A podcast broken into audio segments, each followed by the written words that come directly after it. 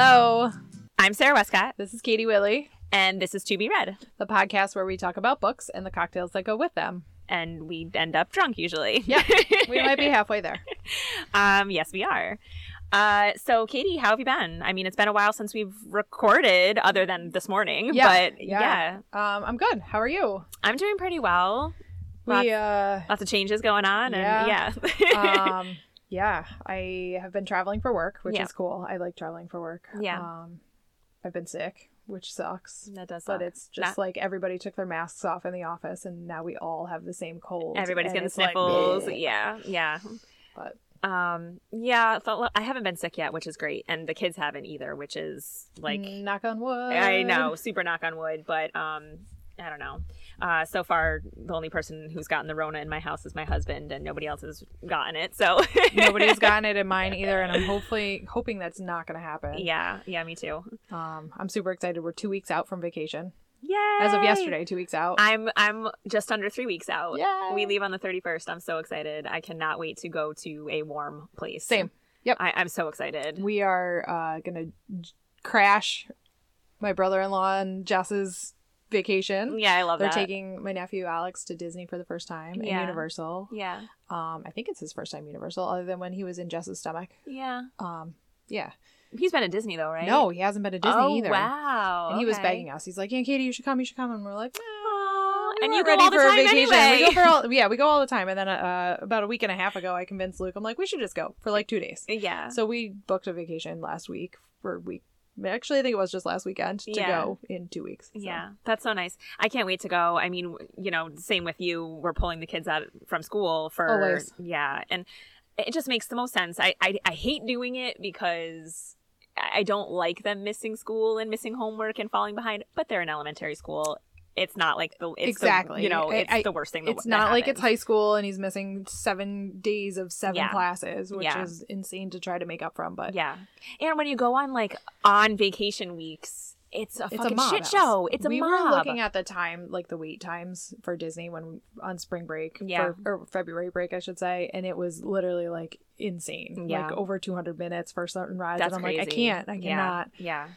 So. Do you buy the like express passes and stuff when you go? Um, So it's changed as of this fall. They have Genie Plus now, as opposed to Fast Passes. And this is at Disney, not Universal. this is Disney, Okay. yeah. Right. And um, I haven't gone there with it yet, but it Yeah. seems like it's kind of cool. You, it, it's obviously more money, but you used to just get three Fast Passes, and now it's going to be Genie Plus. You can, as of seven o'clock the morning day of, you can pick one ride and get through the Lightning Lane, aka the Fast Pass lane, Yeah. and then um after you ride that ride you can book another one so you can always have one coming but you can never have more than one More than one booked. book. Yeah. Okay. All right. That makes Um, sense. and then there's a ride at each park where it doesn't work and you have to actually just pay extra extra money yeah. so we'll see how it goes i think it'll be fun but like you said we go all the time so i'm not my family's not oh my god if we don't do everything Yeah. we're gonna be miserable so Yeah. that's that's not where we're at with our disney trip so Yeah. it'll be fine either way I have a bit of a like, um, a kind of like hate relationship with the fast pass. Like I just get so annoyed.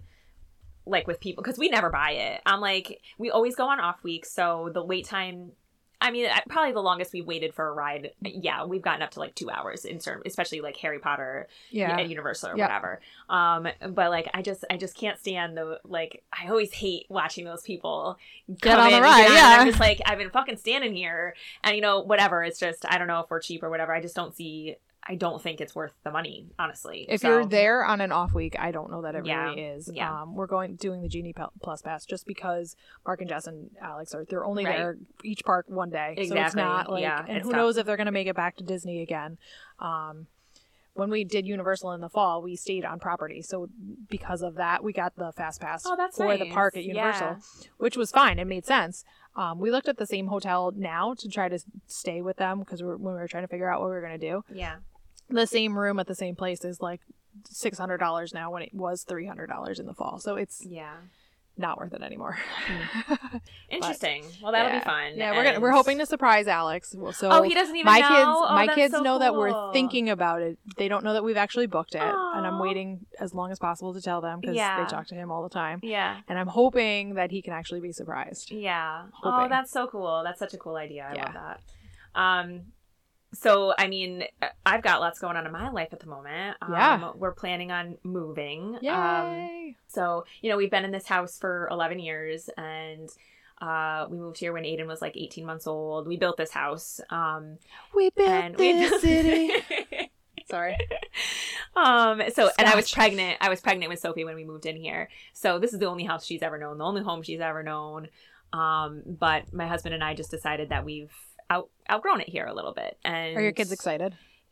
aiden definitely is. Sophie is starting to get there. She had a bit of a meltdown when we told her about it. And I mean, then her best friend lives right down the street. her best friend lives a quarter mile away. Like it's it's it's going to be a difficult thing but we're staying in the same town.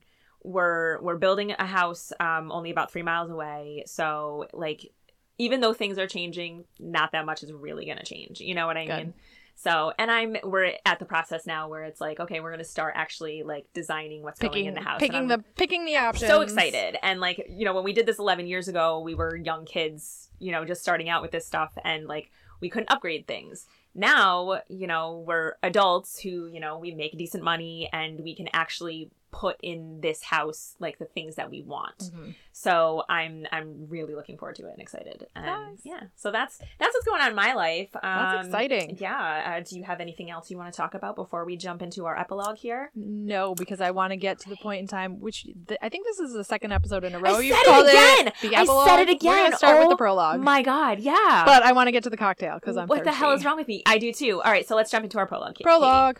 The prologue. Um, okay, so we're gonna start with the book details as we normally do. Um, this uh, episode we read "The Push" by Ashley Audrain. Um, this was published on January 5th, 2021. So, you know, a, a year into the pandemic, basically. Um, LA Times called it, uh, quote, a bad mother story you can actually believe. It's an international bestseller, critically acclaimed, uh, best books list of 2021. And, Katie, there is a limited series in the works. So at some point, We can have a do screenisode. a screenisode for this uh, episode. Ooh, does Yeah. it? Do you know anybody who's playing anybody? Is it- I, or I don't not even that I don't think yet? it's that far Okay. into even production yet. So we'll like That's we can like we can keep up on that and see Yes. what we can come up with. But why don't you read our synopsis for sure. us? Sure. So Blythe Connor is determined that I just realized I'm like, is Blythe? As I, as soon as I said it, I was like, is that the right word? Yeah. is determined that she will be the warm, comforting mother to her new baby Violet that she herself never had. But in the exhaustion of early motherhood, Blythe becomes convinced that something is wrong with her daughter. Or is it all in Blythe's head? The more her husband Fox dismisses her fears, the more Blythe begins to question her own sanity. Then their son Sam is born, and with him, Blythe has the blissful connection she's always imagined with her child. But when their lives are changed in an instant, the devastating fallout forces Blythe to face the truth. The Push is an utterly immersive novel that will challenge everything you think of everything you think you know about motherhood, what we owe our children, and what it feels like when women are not believed. Love it. Good synopsis. Um, I have some thoughts about that, obviously, but let's jump to our cocktail really quick before we get started. So we are drinking a cocktail called the Mother, Mhm. conveniently enough. Um, it is gin, vodka, grenadine, sour. and sweet and sour mix. Um, the recipe also called for a topper of beer, but we uh, we opted couldn't out figure out why that would be, so we just skipped it. Yeah, we opted out of that. Um, So let's cheers. Cheers. Let's taste that. It's that's good. So much grenadine. I just love grenadine so much. It's um way different than the scotch and water we were just drinking for our vignette. Yeah, we we definitely already have uh, been a drinking, and this is much better. it looks like fruit punch, and it pretty much tastes like it. yeah, too. I I like cher- like cherry Hi-C almost. You know what I mean? I love that. I love the it. Kool Aid guy's gonna burst through the door But into it'll your still closet. but it'll still get you drunk. Yes. and I like that. So that's great. Um, all right, so ready to go into the story. let's go into the story. Let's do it. All right. The story. Um, so Katie, I guess our first question that we always ask each other: Did you like this book? I did. I very much liked it. I just finished it this morning. Okay. Um, did you like it? I really liked this book. It was um it's certainly hard, like a kind of difficult to read as a mom. There are definitely difficult parts where you're like, "Oh, I don't want to think about this at all." No, not Um, in the least. Not at all. And um but at the same time, it's almost like you're reading it and you, you kind of feel seen as a mother too. Yes. You know what I mean? Like uh-huh.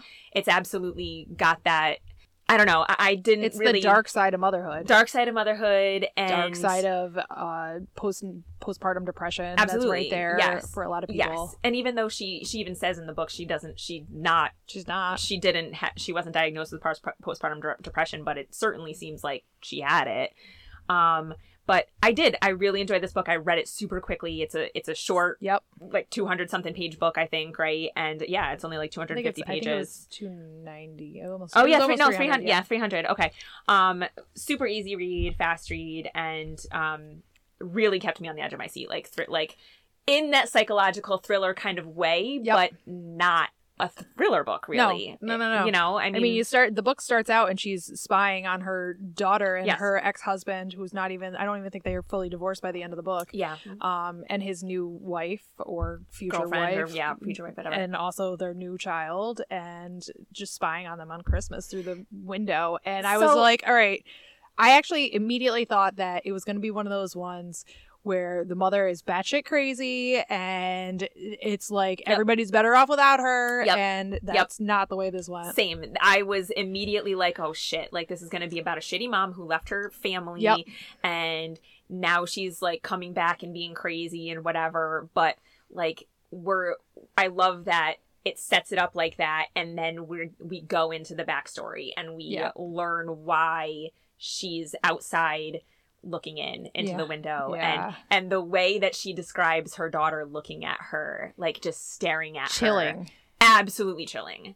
Um, so Spoiler alert, because we are definitely going to spoil this book. yes, for Her sure, her daughter is a fucking psycho. a, a definite psychopath, and like, and what I love about this book is it's kind of so like um underlying, kind of it like sneaks up on you, Mhm.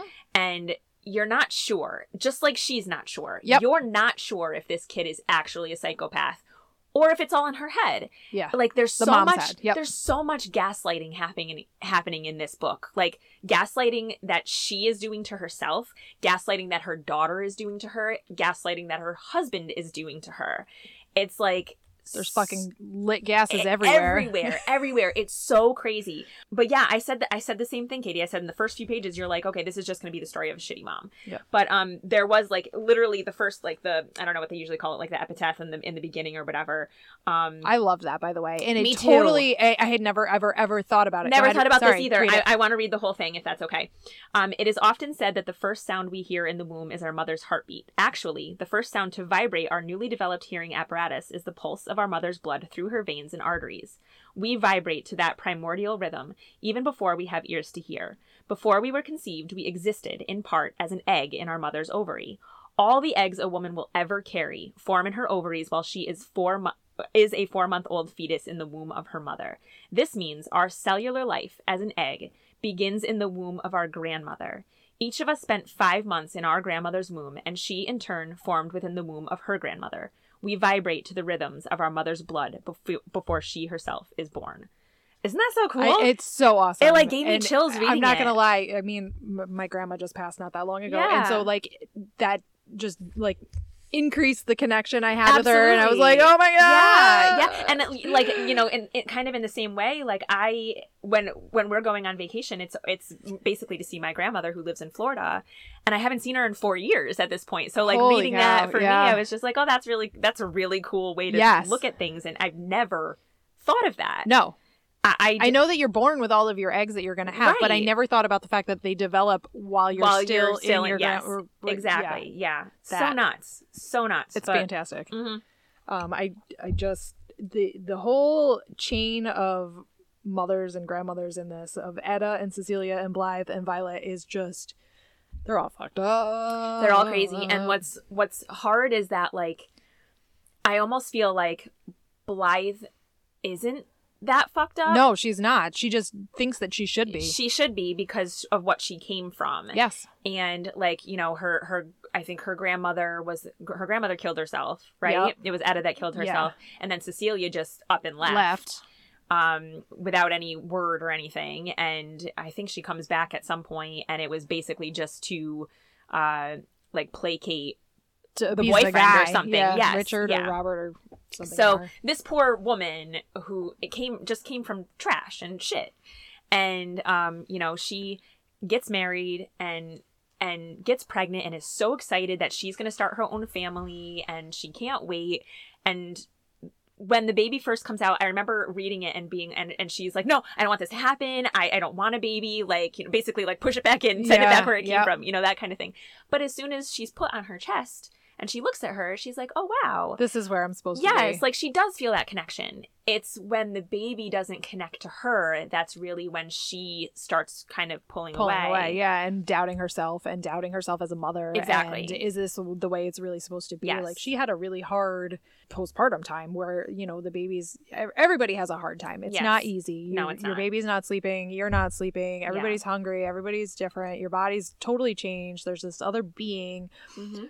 And then, you know, if you're lucky, you have somebody that's at your house with you all the time. But most fathers at some point return back to work, Exactly. depending on when they have to or whatever. And and those thoughts that can creep in when you're sitting there at home with By your yourself. baby, and oh, and the baby you, won't stop did crying. you did you nap today? When the fuck was I supposed to nap Yeah. today? Really? Yeah. When did I nap today? Yeah. Because you're also going to ask me, uh, are the dishes done? Or oh, you didn't This have is- time to do the dishes, and it's like what's for dinner tonight honey like Yeah. it's it's always those things like and there was there's a quote and i guess this is a good time to bring that quote in um let me just grab it really quickly. You used to care about me as a person my happiness the things that made me thrive. Now i was a service provider. You didn't see me as a woman. I was just the mother of your child. Yep. like you have a baby and this is not just husbands. This is everybody.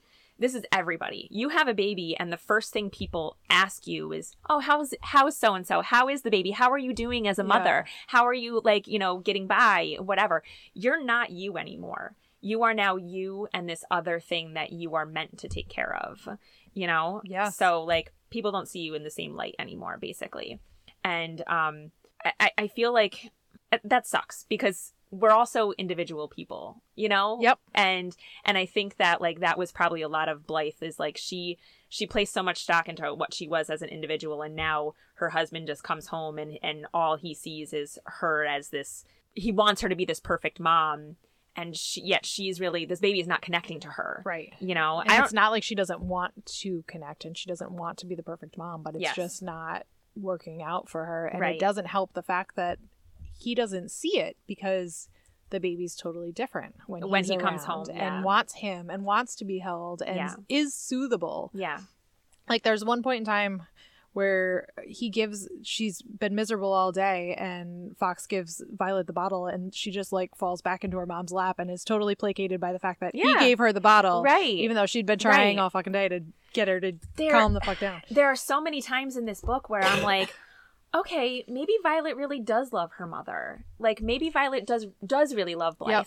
But then immediately, like a paragraph later, it's like, holy fuck, this little girl is like out. She To hates get her. her. Hates her. Like she does horrible, awful things to her. And then as soon as Daddy walks in the door, it's like, oh, I'm the perfect little angel. yep. And like, and that's where this whole thing too comes in. Is like, is this stuff really happening? Is it happening in Blythe's head? Or is Violet really this evil? I really had hopes that when um her mother-in-law saw Violet bite her face, that Mhm. her mother-in-law had been like, "Oh," and gotten more Something's happening here. Yes. and and been more of a strong person as an advocate for Blythe to be like, "No, really, Yes. you need to listen to what she's saying." yeah, and she should have known better because Blythe doesn't have a mom to go to. right. She was her she was the mom that she had, you know? Yep. So that's really frustrating to me because I do feel like a lot, you know, when especially you're married and you have this mother-in-law um and then you have babies and a lot of the times I feel like the mother-in-law really just wants you to be this perfect mom too, you know? And yeah, they're there to help, but they're always questioning too. Like there's always questions like, are you sure? Is the baby warm? Is the baby too cold? Like, you know, that kind of thing. And like, I, I don't know. I, I feel like she just wasn't advocating enough for her daughter-in-law. Mm-hmm. And yeah, she saw crazy She saw shit that was something going on. She saw something actually physically happen, which the husband never did. Fox. Fox was his name, the Yep. husband's name, right? Blythe and Fox. What an interesting couple name. As Violet's getting older, like we're seeing more and more increasingly psychotic Huge behavior. warning signs. big warning signs like the first the first major really thing that happens Was is that hair? um What was it? Oh, remind me. Sorry. No, I no, no, that The, the boy's hair that she cut off that she had in her pocket. Like, Yes. oh my God. Oh yeah, and the little boy came to school like bald, like bald. Had to they had to shave his head. And then when she walked by him, he like cowered into his mom. Yes. And at that point, I kind of wanted Blythe to be stronger in herself and be like, I think she did something. Yes. And go talk to the mom and be like, Yes. what's going on? Yeah. And then, you know, I feel like the teachers wanted to bring her into it more. And I, I, I feel like she let Fox soothe her and, and put her fears to side, aside. It was like as soon as he said, "No, no, no, it's in your head," and then they're having sex on the table or Yeah. something like that. Yeah. You know what I mean? I felt like that happened a lot. I think there's like in that. I think there's also the thought of, I don't want anybody to know. Like somebody I- will think I'm a bad mom if my Right. kid is this crazy little girl. true. You know what I mean? Like, how does that reflect on you if your child is a, a piece of shit, like who cuts off a little boy's Yeah. lock of hair and like horrifies him and Yeah. like constantly terrorizes him? Like, I, I I think that's probably one of the reasons why she just kind of stood back, back. and and maybe was like, okay, maybe I'm not, maybe I'm looking too far into this because how does it reflect on you Right. as a person and a parent? And that. Like I, lo- I swear to God, like a lot of our conversations always come into like nature versus nurture. Well, that that was huge, and the Yeah. the back of the book actually has book book discussion questions, and that's one of them. yes, And it's like yeah, in this one, it's such a it's such a nature thing. It really is because she, and going back to the quote at the beginning, she's totally like uh what's the word that starts with a D that's like disassociated? Is that the word? that I'm Dissoci- looking yeah, for? yeah. Just like her grandmother was, as far as the relationship between a mother and a daughter goes. Yeah. And her daughter was just she wanted no part of it Mhm. at all yeah, and that was it, nature like that had nothing to do with the nurture right. except when you think about the fact that Blythe would not necessarily nurture her as much as she could have like i get it she got frustrated she got to the point where i'm just gonna leave my headphones on and let her cry it out for Yes. for 20 minutes Yeah. 40 minutes an hour An hour, An hour and a half. Yeah, holy shit yeah, now you're like now it is an issue with you as being the mother because you are the mother and you are the adult right.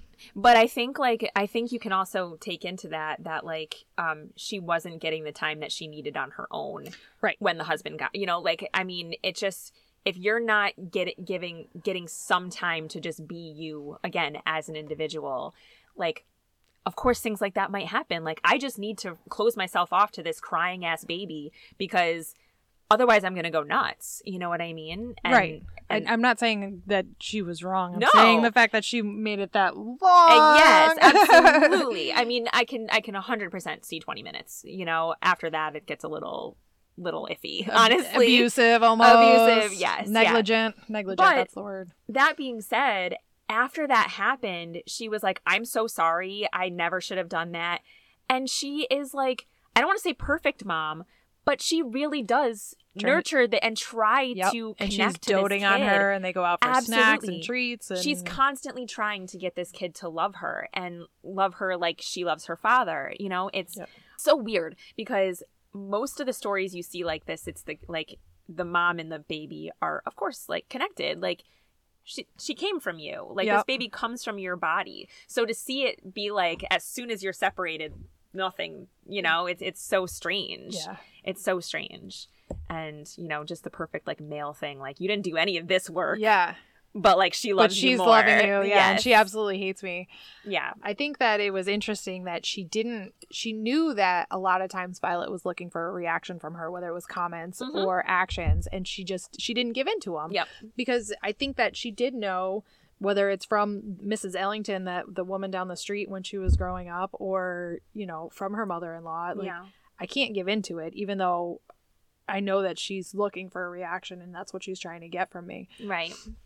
And I like that. Yeah. Yeah. I did too. Then you jump to this section. So again, Violet is getting older. She's going to parks and playing with other kids. And then you jump into this one chapter where Blythe is talking about coming home from a funeral for a child. And then she talks about how She's her sure what she experience and she's not sure what she saw so elijah was the, the kid's Yep. name and elijah fell from the top of a slide section or something right Yeah. and and i guess i would say he broke his neck He landed. They said he landed on his. She said he landed on his head. Yeah. She thinks. And- And the thud. Ugh. Yes. I can't. I can't even imagine. Ugh. but what she says like of of Violet just having this complete like closed look on her face and you know and and she thinks that she saw Violet put her foot out and trip Trip this kid Trip him. Yeah. while he you know Was you know running to the was slide. running to the slide um so that's the first thing we see where this is like not just psychopath like homicidal psychopath type Yeah. stuff But I don't. And, I- like- so I. I don't know that it was definitely homicidal. I think it was Uh, let's see what happens because they said Cur- so like many times that thing. she's so smart and she's so calculating and manipulative and Yeah. and she's just that smart. yeah And I feel like it was almost an experiment. Like I wonder what's going to happen. yeah What's going to happen either to him, but also what's going to happen to me? Is there going to be consequences? Because as far Mhm. as I know, she didn't really have consequences. there were no anything. consequences no no and there certainly weren't consequences for this because you know even though she told the police what she thought she saw which was Nobody her own daughter Yep. you know re- putting her foot out to basically murder this child um which wouldn't honestly it wouldn't be murder in a sense anyway like it would probably just be taken as an accident Yeah. you know whatever but like she maliciously did that you know that was a malicious intent And then she covered up for it though. And she changed the story and said that she came down the slide and uh, just the timeline of it Yeah. was different. is that something a mother would do for her child no matter what this their child has done you know like how I many mean, people maybe I don't know. It's a hard question. Well, how many times have you seen like those stories where mom will will lie for you know for an alibi or something like Yeah. that? I mean, it's your Yep. kid. You do anything for them, but like, where's the line? Where's that line Right. drawn? You know when what do I you mean? stop being responsible for it? Yes. I, I don't know how long we go into before we start talking about Sam. So Blythe finally has the kid that she can connect with. She has Sam after five years. I think I think Violet yeah, is like about four five. or five, something yeah. like that. Yep. So she has Sam and she's connecting with Sam so well. And, you know, it seems like Violet is super in love with this baby too. And they're all such a happy family. Yeah, there's still shit going on. Like Violet still doesn't want to be, you know, touched by mom and snuggled by mom or whatever. But, But, it it's seems like they're like. co they're cohabitating. Exactly, Fine. Okay, exactly. you're gonna go be with dad. I'm gonna Yes. be here with the baby. and then one day, Well, before then, she's in the. I was just going to say, Okay. Blythe walks Sorry. in. Blythe walks into the bedroom and to just check on Sam. And Violet's there. Yeah. Like, Vi- and she took the she took the bunny. and doesn't Violet say, leave? Like, doesn't she tell her mom, no, put him down. I want you to the put him down. Put put him down. Yeah. Put him down. Like she's holding the baby, Yep. right? And she's put him down, mom. Mhm. Like that was that creeped me the fuck out. Yes. Reading that, I don't know why. Reading that, I was just I got the freaking like heebie-jeebies. I'm like, I don't like this No, at I don't. all. I don't want to do that. I don't. I'm good. I'm gonna keep holding him. and then Thanks. she takes she takes him back in the room with her. Yeah. And then lies in the morning about why he's in bed with them. Yeah.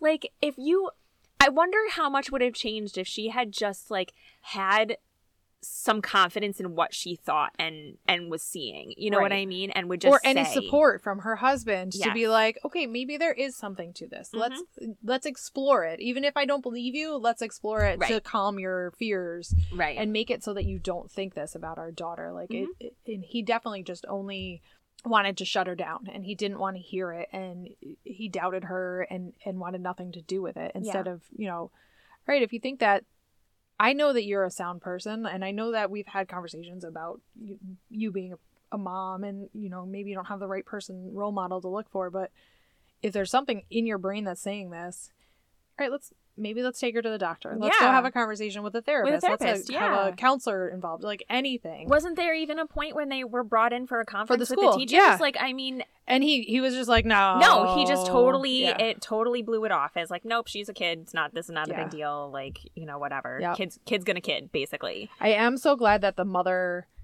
um that that Ashley Audrain didn't build in any kind of um dependency, whether it be a chemical dependency or an alcohol Yeah. dependency into the mom so that you it, it made it that much more easier for me to believe that Yeah. she's not making this up in her mind. Like it's not like drug induced psychosis Yeah. type stuff. Yep. Like, yeah, yeah. Um, I agree. I like that too because not gonna lie, like if you have a kid like that and you're worried about that, Oh. of course, like you'd be like, oh my god, I'm just gonna, It's time for the wine. yeah, yeah, give me all the narcotics I can possibly have. Um, So it was page 149 okay, where the accident happens. the worst accident. I hate. I I wanted to throw up. I'm not gonna lie. Yeah. I the I was so in this scene and I was right there and I, it, it not even as much as doubting or thinking that my daughter pushed it pushed my son into the traffic, but just the actual concept of the stroller rolling into traffic. I- Something that like- you could easily see happening. Yes. Yeah. Like the goosebumps and like the nausea and I just it's literally the mother's worst fear of Yeah. anything is Mhm. that something's happening to your baby and like she kept repeating the fact that he was still strapped into his stroller and I'd like yeah. Yeah. Yeah. It's, I mean, th- I don't think, I think every, anybody could, um, would agree and that like losing a child I can't In imagine any it. way I cannot imagine it. is hor- horrible. And you're like no i can't imagine it either. I don't want to imagine it. Um and it's one of the worst things likely that could ever happen. And like having it be like so violent and like the he's so young. He's one. Like he is he just, just- passed his just passed passed his his first birthday, birthday, yep.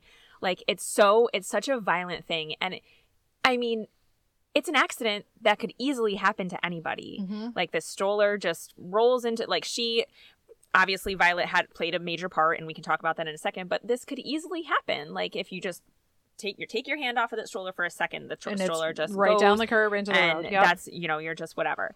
But so what, how it happens is Violet smacks her mom's hand, she spills her spills coffee on her face, it's scalding her, she lets go of the stroller. She claims or thinks in her mind that Violet just pushes the stroller into into the traffic. into the traffic um eh, because she's looking at the sidewalk and she sees this lip how how could that stroller The have gotten over that lip The of the, or the groove, groove yes yeah. and- yeah and i mean at this point we're halfway through the book at this point and like it's 100% believable to us as we're reading oh it yeah. A 100% She pushed him. believable she pushed him She a pushed thousand him. percent she pushed him but at the same time you're like she's a seven year old kid circumstances. Yeah. She's a seven year old kid. Yep. Could she really? Mhm. Did she really do that? You know Yep. what I mean? It's like how how often have we talked about Damien and the Omen on this show? Yeah. Like, I mean, she is literally that child.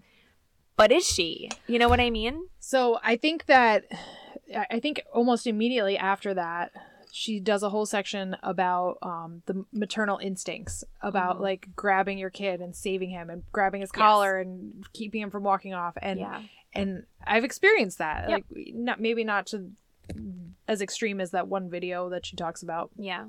but I've definitely had those instincts to like go for him, and Yeah. and the fact that she didn't have that chance makes me feel even more like it was clear that she pushed her because it pushed him because it wasn't If it was rolling, it would if have it was slow. rolling and you would have fucking Yes. Inspector Yeah. Gadget your arm out there and grab Yep, that fucking exactly. stroller back. It's like those stories you see of the mo- like a ba- like something heavy falling on a baby, and like that's too heavy for you to lift. But Your a mom is- adrenaline your adrenaline just like kicks yes, in, yes. exactly. And then also after it happens, she talks about the fact that Violet had asked her about the traffic signals and oh, cars can only go when it's green and Uh, that goes back to her being that super smart kid and learning and she's like oh yeah maybe we'll have her start learning maps and how things work and, and Right. navigating and stuff like that but yes. no she just wanted to know if She a car's fucking coming if i push my brother If I out push my brother into is he gonna die Yeah. or get hit and or- that's horrifying to think back on. Like she was just premeditating this. How yes for like so calculating long. how okay so that car's coming this Yes. way all right so I mean, come on. You know she was in his room because she was like, "Ha- "What if I suffocate this kid? What if I Uh-huh. do? What if I put a fucking pillow over his thing?"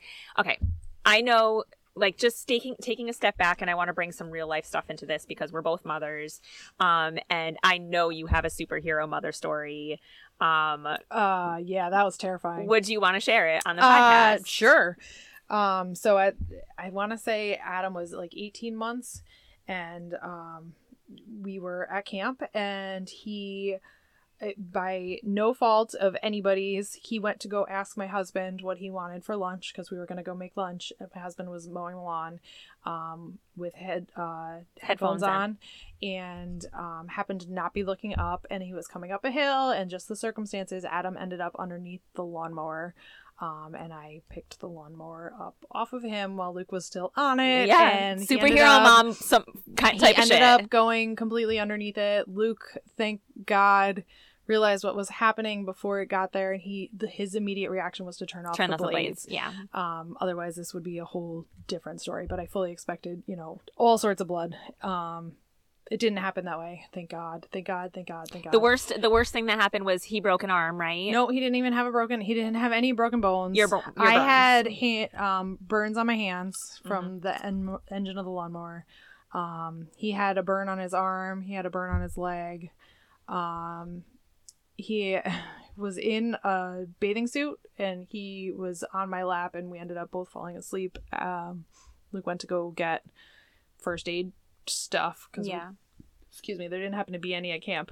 Um, he gave me a shot of vodka because that's what I wanted. I was Oh, like, hell yeah, I would as "Ah!" well. Yeah. He gave me uh, two handfuls of ice so that I could hold them in my hands while he went to go get the first aid stuff. And Adam was on my lap. We had given him kids Advil or Tylenol, or whatever. Um, he fell asleep because it was nap time. He had no diaper on or pull up.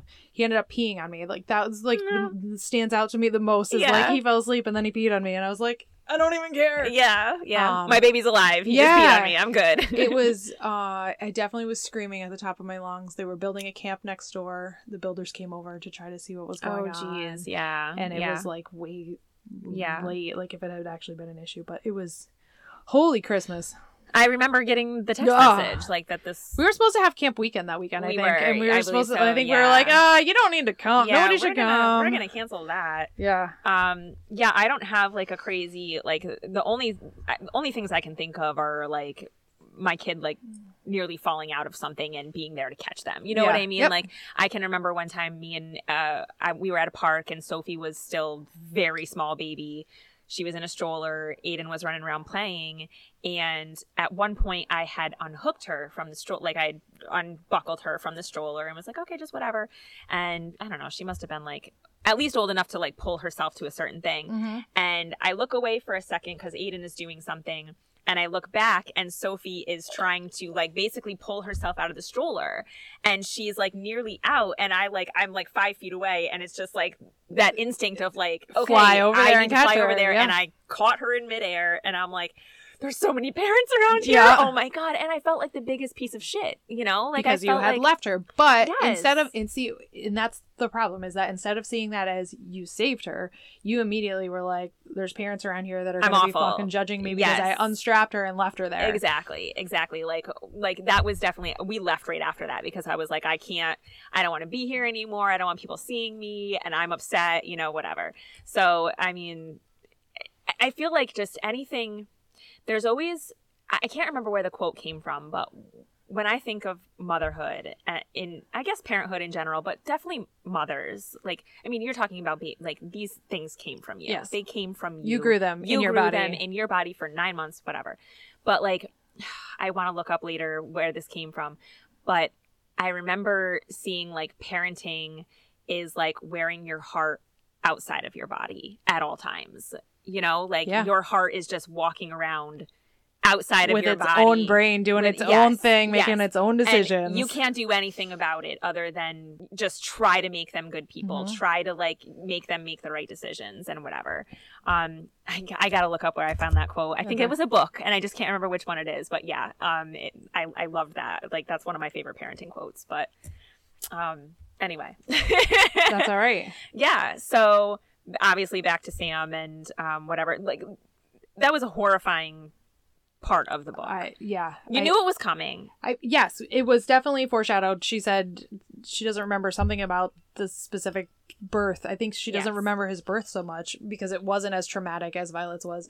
But she's like, and I but I do remember when he left this world, and Exactly. I was like, oh Yeah, fuck, yeah, like, Fuck, we're gonna we're gonna find out how this poor child Oh, dies. I was and- hoping it was gonna be like way more years, but I didn't know- really expect it would be because she's that crazy. I know, and, but even even reading the book and knowing Violet, I didn't expect the death of Sam to be at Violet's hands. Really? I didn't. I really didn't. I just thought it was going to be like, okay, maybe Sam dies somehow, like SIDS, like say, you know, he Yeah. just dies from crib death or whatever. And um, like things just progressively get worse from there because now now Blythe is completely shut off she's there's no nurturing at all going on because she can't she's, nurture. She's bro- broken. her heart is broken. Like her She's heart is totally gone. Yeah. yeah. I just I I really expected it. I did expect it to be Violet. I had a feeling that's where it was going, just based off of the whole chain of mothers and grandmothers and all Yeah. the crazy. Yeah. Um, I Maybe I I, just didn't want it to be. Yeah, I mean, I didn't want it to be. That's for sure. I I the only thing that I can see say that was hard to understand is it's not like she wanted her mother's affection. She clearly did not want her mother's affection. So the fact that her mother was giving her attention to a different being Yeah. didn't seem like that should have been as big of an issue to Violet, which makes me wonder like why did she actually do it other than to just see what would happen? Whether it was the biology side of what's going to happen if I push the stroller in front of the well, car. don't remember at some point. In, don't remember. Well, I, don't forget. Sorry, don't forget the alcohol's kicking in. Yeah. Um, don't forget that at some point, like prior to this, Violet says, "I don't want him anymore. I'm good now." Yes. She literally says, "Hey, can we basically can we send Can we him, get him back? back? I'm, do- I'm done with this now." Yeah. So you know, you kind of know, like, okay, this is not good. Yeah. Like something is going to happen, and maybe, like, maybe it won't be an intentional thing. I I, think was that's hoping what it yes, was. I was hoping it was going to be an accident. Yes. Or at least more clearly an accident. Yes. And not Not, and again, not a caused accident. here's the thing like you know i don't want to call this an unreliable narrator thing but you also don't know what to believe as you're reading it because you're like she's distraught her baby is dead like she just witnessed her child get hit by a car and die did she see violet But reach she- out and push the stroller Right. Did- like how can she doubts believe- herself. She Exactly. totally doubts herself. how can you believe what you saw in those moments because they're such frantic awful moments you know what i mean Yes. like how can you believe did those mittens actually push the handle? Exactly. Or Yes. Yeah. yeah. Did she do that? Like, was it premeditated? Because first she hit my hand and splashed my like. I mean, it just it makes it seem so much more. Which I, I Ominous. I just the whole splashing of the tea like that makes it that much more dark. Mm-hmm. Like I, not just I pushed the stroller, yes, but I hit your arm, so you splashed the tea that burned you. So then you were This not even focused on the some premeditated Yeah. bullshit. This is fucked up. Dark. it is really really dark, and like, there's part of me that's like. Uh, I don't. I don't know that I want to see this play out on screen. I don't want to see this. Like, I, Uh, I, I don't know. is it supposed to be like a mini series? Is that what so you said? what it says is limited series. So typically, yeah. so like a three. yeah like it could be like a couple episodes but it would probably only be one season you know what i mean um it of course i'll watch it Oh yeah, like, we're gonna watch it together. yeah we're definitely gonna watch it and we're gonna do a screen episode but like i'm i'm nervous for that honestly like i I don't want to look at like a precocious child and you know whatever. Um, shall we take a pause for Take a pause and make round two. make round two of our Yes, drink? 'cause Okay. we have to totally get into the whole second relationship of Gemma. yes, we do. Gemma. All right, we're back. Hello. Round two of cocktails. Or Yes. Three. Um, yeah, I guess technically it's round three. I, mean, I just want to see if it's, it tastes exactly like. I put a little bit more sweet and sour mix in this time. I think.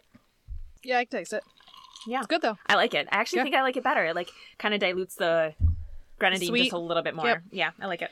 Anywho, Yeah. Okay. So so Gemma yes, and that whole relationship. yes, The fact that Fox has an affair Mhm. with his assistant, office assistant, secretary. what a whatever. fucking cliche. Can we just Yeah. like what a fucking cliche? Like the second she comes in and says that he has an Oh, we went to I'm like, lunch. Fuck's sake! Yeah. Like Jesus Christ, dude. Yep. Could it not have just been a coworker? I Like, did it have to be your assistant? his assistant, his young beautiful assistant, you know, whatever, and Yeah. like. Like how? I'm sorry, but you bring your daughter to work and you take her out to lunch with your With assi- like your what person? are you Yeah. doing? Mm-mm. Like you're a piece of shit, Yeah. basically. Okay, Yeah.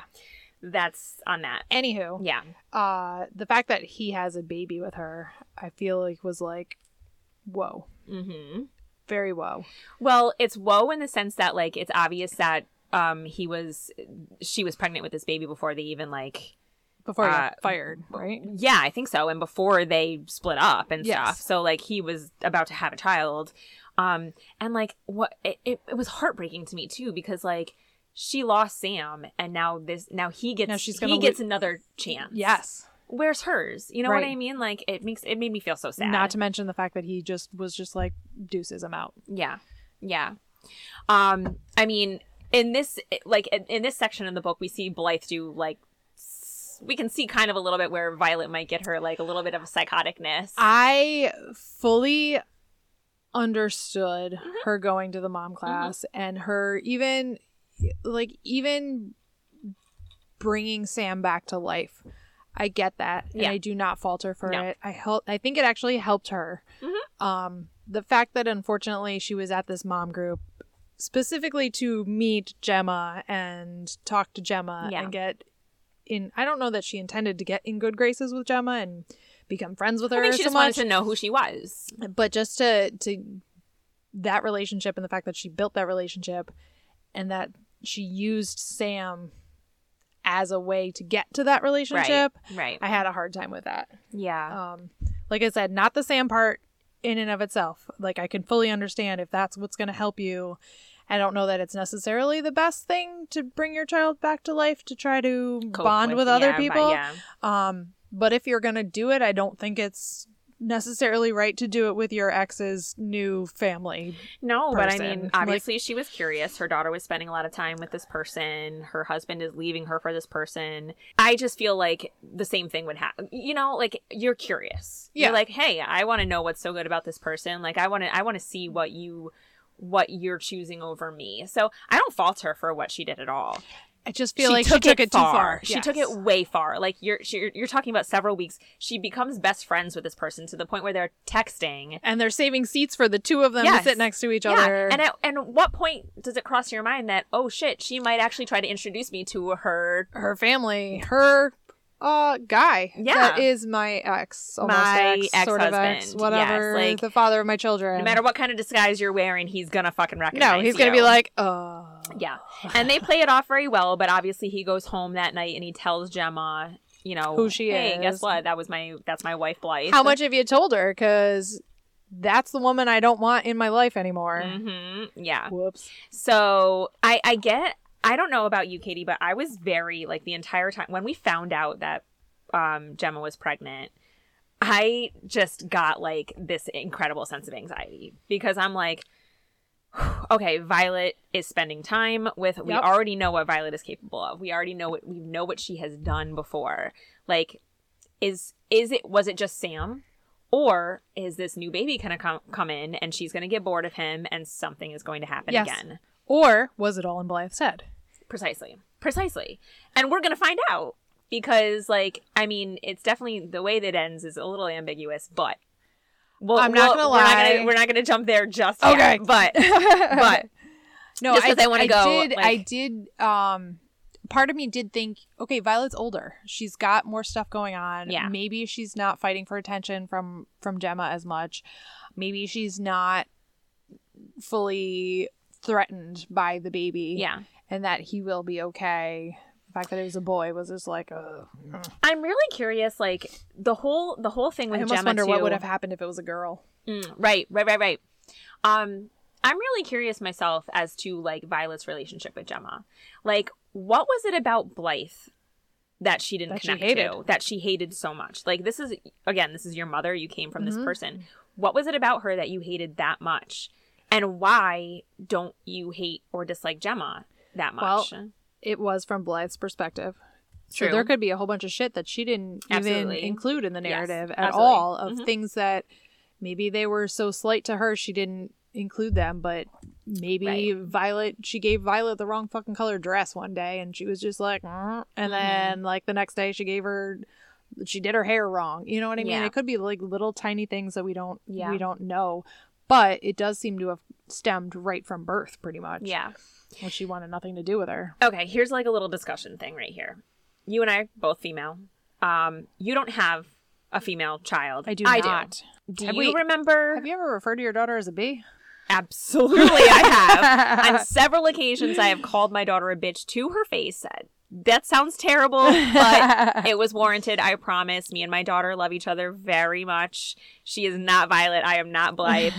we have a very good relationship, but we are both You're both strong personalities. we're both strong personalities and we grate on each other's nerves quite um quite a lot. And I mean, being female, you had a mother, you know, we both had mothers. Mhm. Um Still do actually. Still do. And like, I don't, I guess, of course, I know that like there were times when I maybe didn't like my mom. But looking back on it now, I can't really remember a time where I was like, wow, this, I can't, like, I can't stand this bitch. You know, I, I wish she would disappear, you know? I I mean, we're different people. Both you and I and both me and my mother. Yeah. Um we don't always see things eye to eye. I would never wish harm on her. I Right. would never wish her gone. It's I your mom. love her. Yeah. She brought Like, you into I the love world. her. Yeah. Yeah. She I I mean, obviously, especially in high school, my mom was overbearing, but that's just cuz I was in high school and she was my mom. so it yeah. wasn't really an overbearing thing. It was her trying to protect me. There are boundaries. and me wanting to go do stupid ass things and her trying to be like, Exactly, uh, no. yes you know like i mean there are there are mistakes you have to make as a kid and also mistakes that your parents should keep you from making you know what i mean? Yeah. like there are those those mistakes that are super dangerous and should not ever be made. And there are those mistakes that teach you when you grow as a person and learn and whatever. Um you know so far with you know my own daughter um luckily we've only been those mistakes that she's made that you know they're not life threatening mistakes at this point. She's only 10 um but i do know that we're getting to a point like even more so than my son my son is 12 and he's still very much a kid to me Mhm. yeah he looks he's starting to look a lot more grown up I just said that to you today that his Yes. face is changing. and he is. He absolutely is. He's definitely like, you know, he's got a little bit of a mustache coming Uh-huh. in. He's starting the puberty thing, but he's still very immature. He's still very, very immature. My daughter, on the other hand, and this goes for all girls, I think, we grow up so much faster. Mhm. And it's it's a societal thing because I feel like there's a lot more there's a lot more um stereotypes and like that kind of stuff placed on us and things that we're supposed to aspire to. You know what I mean? I do. Whereas men, it's just like you're a dude. The whole world, sports. the whole world is looking for like is Yeah. at your fucking fingertips. Yeah. You know what I mean? Like so, it's it's tough for it's tough for her, and she's she's having you know we're at a point right now where it, there's a lot of conversation, and she's not really like ready to open up about certain things, but we're getting there. Yeah. we're getting there, and I, you know, I'm like so whatever. I just I, I Adam and she's in fourth grade, right? The, Yes. Her and Adam are in Yeah. the same grade, yeah. So uh, there's just certain things that I remember going back to like fourth grade, and I know it's totally different from when I was in fourth grade to now fourth grade, but yeah. Those sorts of conversations that you start to have about crushes, it's no longer just like a cute little crushy thing. It's like, uh, oh, you're gonna have babies with him, and it's like, well, how does that happen? Like all of those conversations that you have at your table and in the cafeteria and or with your friends on the playground are totally different Yes. than what they were even like a year ago. Absolutely, absolutely. and it's just I don't know. Yeah, I mean, it's just the you know growing up and cha- and changes and like not puberty, like physically. I love when you start singing into the podcast. Do you really? I do. No, I do. It's like yeah. Um, but no, like you're going through physical changes and also mental changes. Yeah. Like there's a lot going on in your head, and I just I think like for girls especially, it's a lot different and it's a lot harder. There's so much more that they have to live up to and think about, and boys aren't they? there's they're a not lot thought of the same. more things like uh hygiene things i feel like even for Oh hell girls. yeah! like hell the yeah! whole concept of makeup like guys it's like make sure you put deodorant on once you start smelling that's pretty much it take a Yep. shower put on deodorant Yep. and then girls put on this do this make sure you smell good make sure you look Yep. pretty make Yep. sure you do your hair make sure you hey, have your eyebrows things. have your eyebrows been tweezed or plucked or Yeah, whatever? Like, I mean, all the I- things again, my daughter is 10. I was looking at her face the other day. I'm like, should I start plucking her eyebrows? She's 10. and I'm just like, she, like, they're starting to get a little bushy in places. And I'm like, no, no, she's 10. I'm not going to start doing that yet. Like, she hasn't asked for any of that stuff yet. When she starts asking me, that's when I'll be like, all right, let's do it. You Yeah. know, let's. right let her be the done. leader I want her opposed to be when she's yeah. ready. That's, I don't want me to be placing my, what I think that she should be doing because I mean that that's like my own insecurities. Those are my own insecurities, and I don't want to put them on my daughter. Right. That that's not that's not how I'm trying to raise her. Basically, are you happy that you have both a son and a daughter I am. I am. Like this is how I this is exactly how I wanted it to go down. I wanted to have an old I wanted to have a boy first and I wanted to have a girl second. And my reasoning for that was so stupid when I was a kid. I was like, "Oh, I just want the, a big brother to protect her his little sister." And like that just seems so like, you know, archaic She, now. she's going to and be the one protecting him. Just so basically oh 100% 100% but uh i am I, like i love that i get both sides of it and um you know it's it's very interesting to see the differences in how they're and how they're growing and how the pu- puberty is starting to hit each one of them and whatever it's it's going to be a fun few years honestly and by fun i mean really fucking interesting and weird smelly. and smelly. yeah yeah yeah yeah but um we'll see we'll see I, I wanted a girl. i know Um, I did want a girl. I don't know many I moms wanted- that wouldn't want one. Right. You know what I mean? I like the concept of doing like the girly things, like going to get our nails done and doing our hair and stuff like that. All those things that we were just talking about. That's not to say that there's definite, even if you have a girl, that that's what you're going to get. Like you Yeah. could have a tomboy. That's if that. I don't want to do any Doesn't part of do that. any yeah. yeah. Um, I did want a girl first. Uh, when I had Adam, I was obviously over the moon, whatever. Um, and then when I got pregnant the second time, everybody was like, "Are you hoping for a girl?" And I was like, "No, I don't want a girl. I'm like really good with the boy stuff now." And I really think that part of me, part of me was scared about, you know, I don't, I, I don't know how to do the trucks, and I don't know how to do the guys, Yeah. but I do. I, I Yeah. do, and Yeah. and it's not. It's not something that you really need to learn. It's just it just happens to be able to play with your kids and and take care of them and what they want to do. and it all do. comes and, like you learn like Yeah. you learn as you go Right. and like nobody really knows how to be a parent until they are a parent yeah, and then you still don't even know. No. and then you're just You're learning flying, literally- flying by the seat of your pants and texting your friends and being like, "Hey, is this normal?" yeah you're learning in real time like i you're learning in real time Yeah. that's that's all you can say about parenthood in general um Which she also, going back to the book, she did not have friends as far as it, it, it came across. She didn't have She anybody had- to reach out to she to. had nobody to I mean, she did. She does start going to like mommy and me groups and stuff, but she's not really relating but to these women. not, yeah. and especially because of her relationship with Violet, she is not really relating to them in the sense that like these women are all so over the moon about It's their babies. Oh, I love it! Isn't it just the greatest thing in the world? And like, and that's another no, thing. No, I'm like, wearing the same dirty bra I've been wearing for three weeks, and right. it smells like sour milk, and I haven't had a And chance to do laundry. And here, this goes back to our conversation about being an individual and being a mother like even even other mothers when they're so like they they can be so blinded by just the fact that they're a parent now and like yeah i mean you're busy with like especially when the baby is first born you're busy as hell yeah. you're just focusing on that child Can we But, stop like- by? Sure. but you're still you're still a person Yeah. and like i i think blythe like you know she wanted to be seen as not just not just the mom you know i'm not just this don't put me in that box i'm not just this one thing i am this and this and this as well I'm still a writer. yeah she's I'm still, a writer and she couldn't write anymore you know like that was kind of heartbreaking to me but uh i guess we should go back to you know the gemma stuff because no, I, I don't. I, I think that I, I will say, I'm curious to know how old uh, Ashley, Ashley Audrain is. Audrain is. Like, I'm, I'm, I want to, I'm gonna look her up, or producer Chris could chime in with that information. yeah Um, Ding. Ashley Audrain was born in 1982.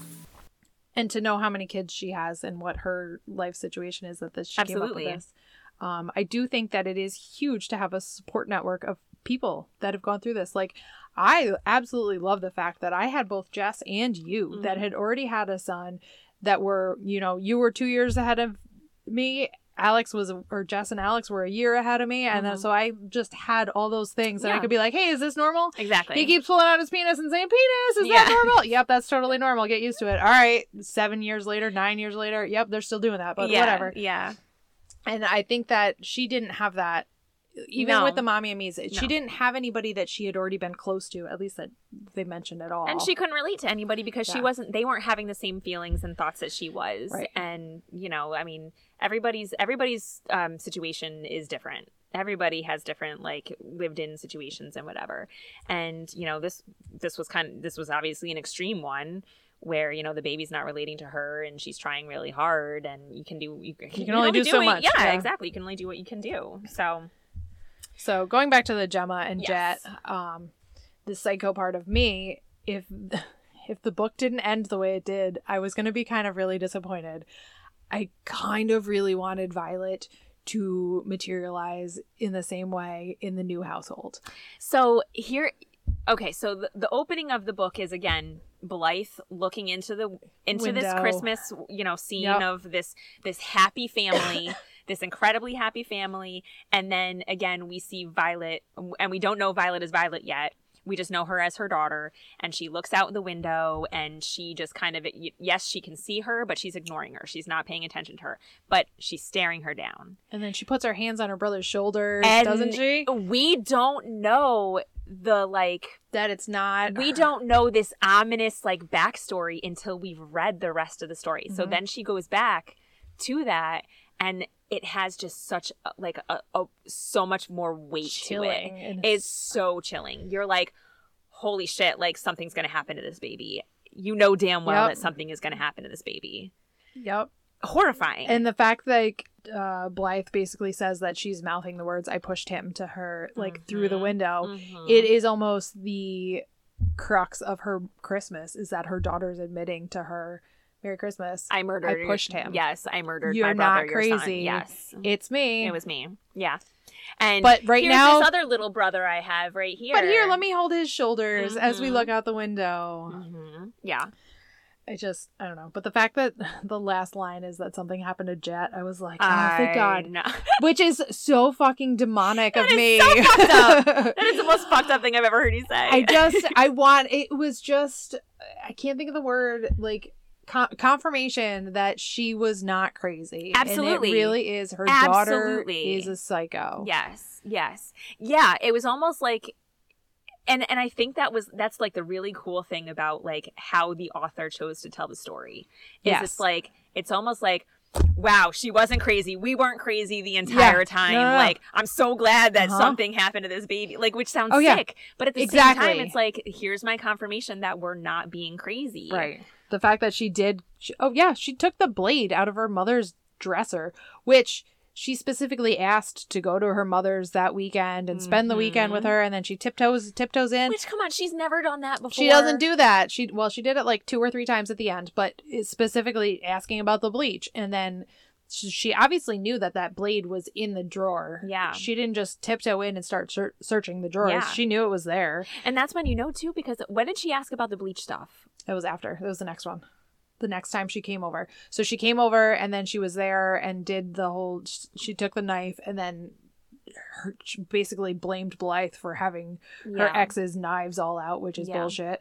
Um, and then the next time that she came and stayed with her, she was asking about the bleach, So this is that goes back to that premeditation of asking about the light. asking about the light. Exactly. and like now I'm asking about bleach. Like Yeah. how much bleach can one drink before that, you know, like whatever. Or is this safe? Like Jesus. Jesus. Like also, we didn't even mention the whole panic attack that the that Blythe had the one time when she was picturing the babysitter putting Gemma the golf clubs thing down in the basement. She was picturing not Gemma, picturing uh, Violet and Sam downstairs with the golf clubs, and she Yes. basically was just like she could do it. She could, She do, could it. do She would She'll do it. hit- She would she do would it. And then it. she literally like flew out of. I don't even remember where she was, Mm. but she flew out of there like holy shit. Oh my and god. Yeah. And they're like, oh, everything's fine. everything's fine. Everybody's okay. Nobody's dead. But, But like, you weren't wrong. No, she has like, and that's the scary thing. I think like, and again, going back to nature versus nurture, like, how do you know if you're raising a good person? You just have to. You don't know until you don't know, or you don't know until you know. You know what I mean? Like, it's but you do have that instinct. Like Mhm. people have dead eyes. Like absolutely, it just yeah. you get that creepy hair on the back of your neck raises. and Violet's dead eyes come out pretty early on in Yeah, this book. yeah. we just don't know that that's Right. what it is yet. You Right. know, I don't know. But That's then really also at the same time there's always, you know, the wolf living in sheep's clothing that Yep. you can't see, you don't know, you don't realize, which Yeah. you would hope that as a mother you would be able to tell. right? But if it's your first, how do you know that you're not making it up or that you're just oh wait, this is what motherhood's like? Oh, okay. Yeah, I guess. All right, I don't right, know- I guess don't everybody any just better. covers up for everything. Yeah, I don't know any better. I don't know. I feel like there's there was a couple other questions. I'm gonna hit pause real quick just Okay. to look at the questions. Go ahead. Okay, so you and I talk like I've already said we talk about nature versus nurture quite often on this podcast, and like I remember there was a quote that I flagged at the end of the book, and um, this is when Blythe is. It's basically an interlude chapter where Blythe is talking about her uh, childhood and when her mother leaves, and you know whatever. And um, uh, there's this one quote her mother Celia says and it's and she goes I don't want you learning to be like me but I don't know how to teach you to be anyone different she left us the next day Yeah. like She that's she was like combing her hair at that point in time, which I, I felt was very different. Uh, and right she was she's not a very nurturing mother Not she's all. not a very nurturing mother but that's like that's basically some very serious like self-awareness you know I'm damaged. you know i'm damaged and i don't want you to be like me but i also don't know any different and i, don't, know, how, to, tell you. teach you Yeah. otherwise Yeah.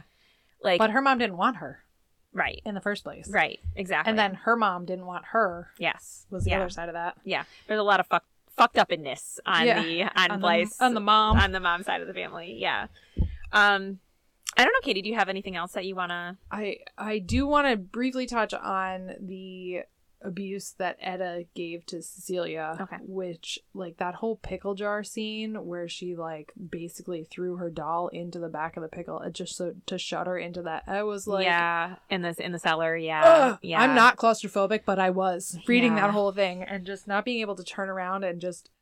I, I meant to come back for you. I Yeah. forgot.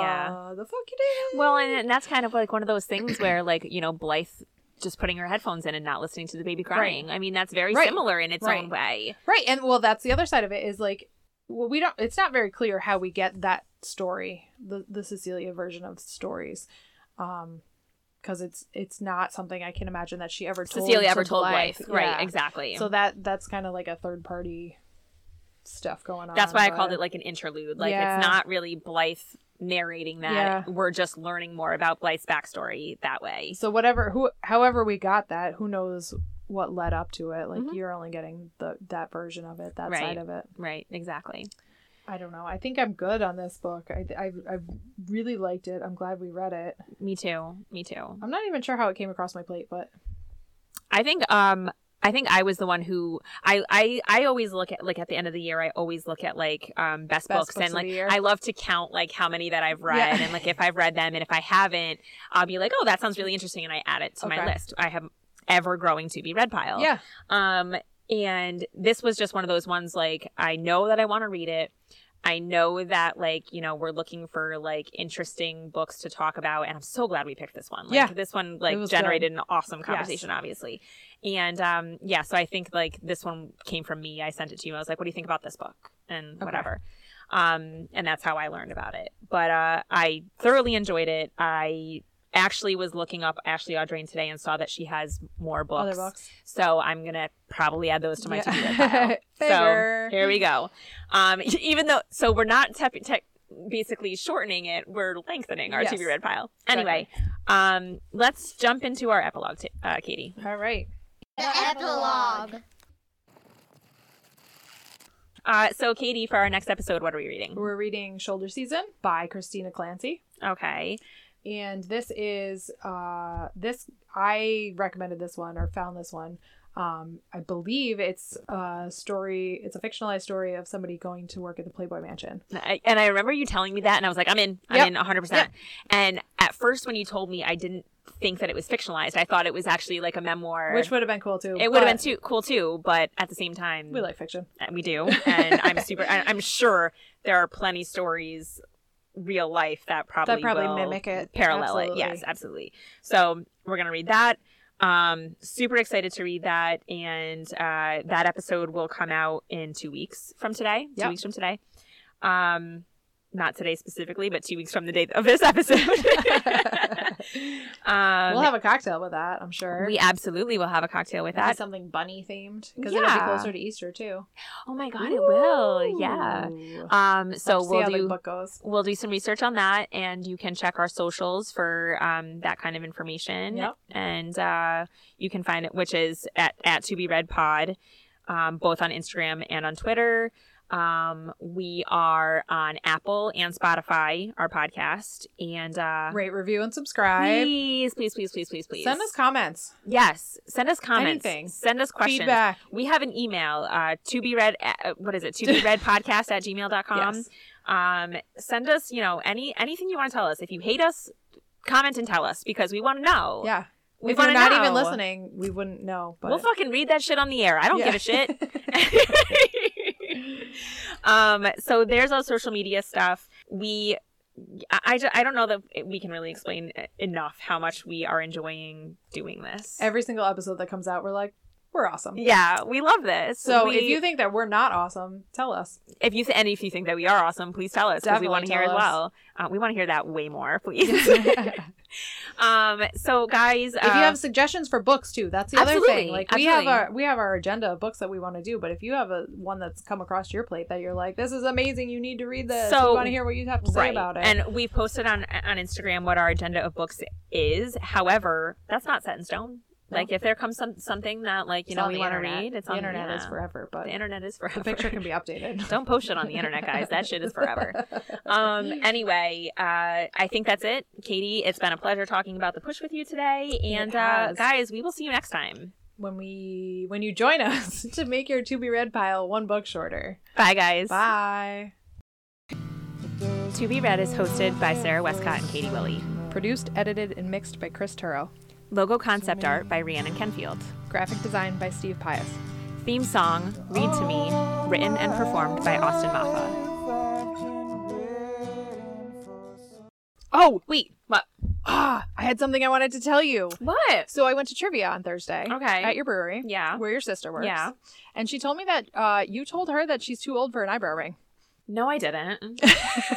if I said that- and I was like, wait, what? And she's like, exactly. Okay, No, here's what I probably said. I said that she was too old to re-pierce to redo it. Okay. If you've had one since you were 18 years old, that's different. I thought it was hilarious. Yeah, no, She's no, no, no, Do you believe this? And I was just like, I don't think that's true. No. I'm gonna wait and drop that in the bot in the podcast. Yeah, that's not that's not entirely accurate because I said you're you're too old to get it done again. Like it's the same thing with like so many people who tell me that they want like dermal piercings. I'm like, come on, no, yeah. no, like yeah, no. you're too old for that stuff. Yeah. Like that's like a 20 year old kind of thing. Side note: I have one. What? Not a dermal piercing. oh, an eyebrow. ring. yes, an eyebrow Yeah. ring. I think everybody got that, understood that joke. I hope anyway. Anyways.